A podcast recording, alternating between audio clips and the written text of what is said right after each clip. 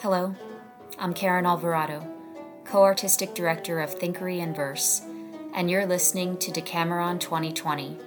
a storytelling podcast putting Boccaccio's Decameron in conversation with modern pandemic experiences. In the third story of the first day, Philomena tells the story of how a man prevents his own demise by sharing the tale of the three rings of Saladin. This story was narrated by Anya Upstill.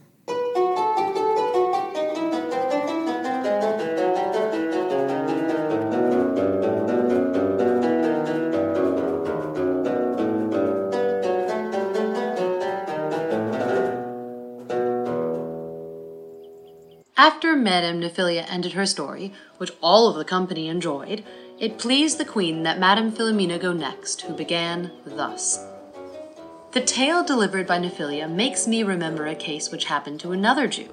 and because that God and the truth of his holy faith has already been very well discoursed on, it shall not seem unfitting, in my poor opinion, to descend now into the accidents of men. Wherefore, I will relate a matter to you which, being attentively heard and considered, may make you much more circumspect in answering diverse questions and demands than, perhaps, otherwise you would be.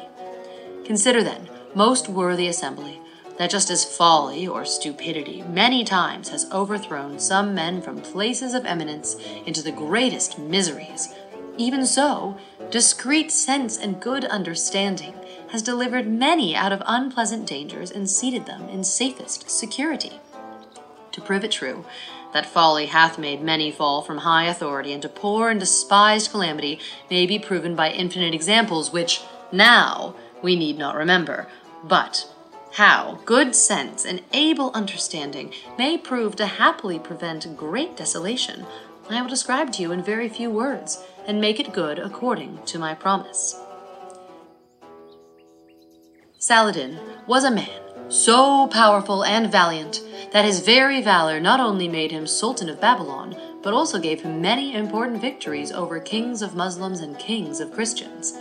Having, in diverse wars and other magnificent employments of his own, wasted all his treasure, and by some reason of some sudden accident happening to him, standing in need to use some great sum of money, yet not readily knowing where or how to procure it, he remembered a rich Jew named Melchizedek, who lent out money for use or interest in the city of Alexandria.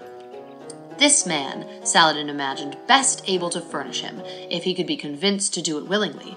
But Melchizedek was known to be so careful and thrifty that hardly any means would draw him to it. In the end, constrained by necessity and laboring his wits for some apt device whereby he might have the money, Saladin concluded that, though he might not convince him to do it, yet he could devise a plan shadowed with good reason to ensnare Melchizedek. And having sent for him, entertained him very familiarly in his court, and sitting down by him, Saladin thus began Honest man, I have heard it reported by many that you are very learned, and in cases concerning God you go beyond all others of these times. Wherefore, I would gladly be informed by you which of those three laws or religions you think to be truest that of the Jew, that of the Muslim, or that of the Christian. A Jew, being a very wise man, saw plainly that Saladin sought to entrap him in his answer, and so to raise some quarrel against him. For if he commended any one of those laws above the other, he knew that Saladin would get what he wanted. Wherefore, Melchizedek decided to shape such an answer as might no way trouble or entangle him. Summoning all his senses together, and aware that delaying his response to the Sultan might put him in danger, thus he replied My lord, the question asked by you is fair and worthy, and to fully give my opinion does necessarily require some time for consideration, if it might please you to allow it. If not, let me first make entrance to my reply with a pretty tale well worth the hearing.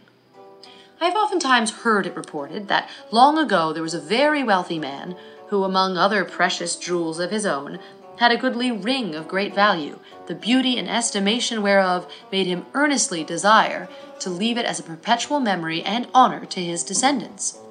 Whereupon he willed and ordained that among his male children, the one whom should inherit this ring, being left it by the father after his death, he and none other was to be proclaimed his heir, and to be honored and reverenced by all the rest as being the prime and worthiest person. That man's son, to whom the ring was left by him, kept the same course with his descendants, dealing in all respects as his predecessor had done, so that in short time the ring from hand to hand had a long legacy. At length, the ring came to the hand of one who had three sons, all of them goodly and virtuous persons, and very obedient to their father, in which regard he affected them all equally, without any difference or partial respect. The custom of this ring being known to them, each one of the sons, coveting to be esteemed above the others, desired as he could make best his means that his father, in regard he was now grown very old, would leave that ring to him, whereby he should be acknowledged for the heir. The good man, who loved no one of them more than the other, knew not how to make his choice, nor to which of them he should leave the ring. Yet, having given his promise to them each, he studied by what means to satisfy them all three. Wherefore, secretly having conferred with a curious and excellent goldsmith, he caused two other rings to be made, so closely resembling the first made ring that himself, when he had them in his hand, could not distinguish which one was the right one. Lying upon his deathbed, and his sons then coming to him, the man gave to each of them a ring, and they, after his death, each proclaiming their right to the inheritance and honor, grew to great argument. Each man produced then his ring, which were truly all so alike in resemblance that no one could know the right ring from the other, and therefore legal cases to distinguish the true heir to the father continued for a long time, and so it does yet to this very day in like manner, my good Lord, concerning those three laws given by God the Father to three such people as you have propounded, each of them do imagine that they have the heritage of God and his true law, and also, also duly to perform his commandments. But which of them do so indeed? The question, as of the three rings, yet remains.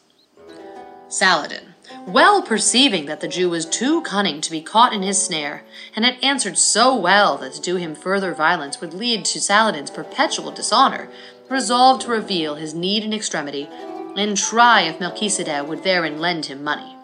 Having disclosed the matter, and how he purposed to have dealt with Melchizedek, if he had not returned so wise an answer, Melchizedek lent him as great a sum of money as Saladin requested, and Saladin repaid it back to him justly, giving him other great gifts besides, respecting him as his special friend, and maintaining him in very honorable condition near to his own person.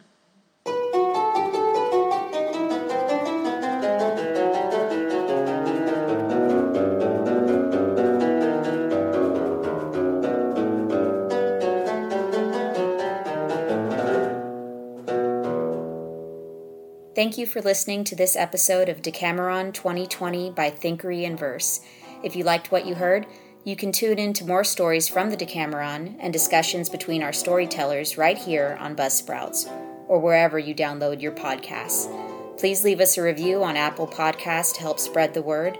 And for more from Thinkery and Verse, you can check us out on social media at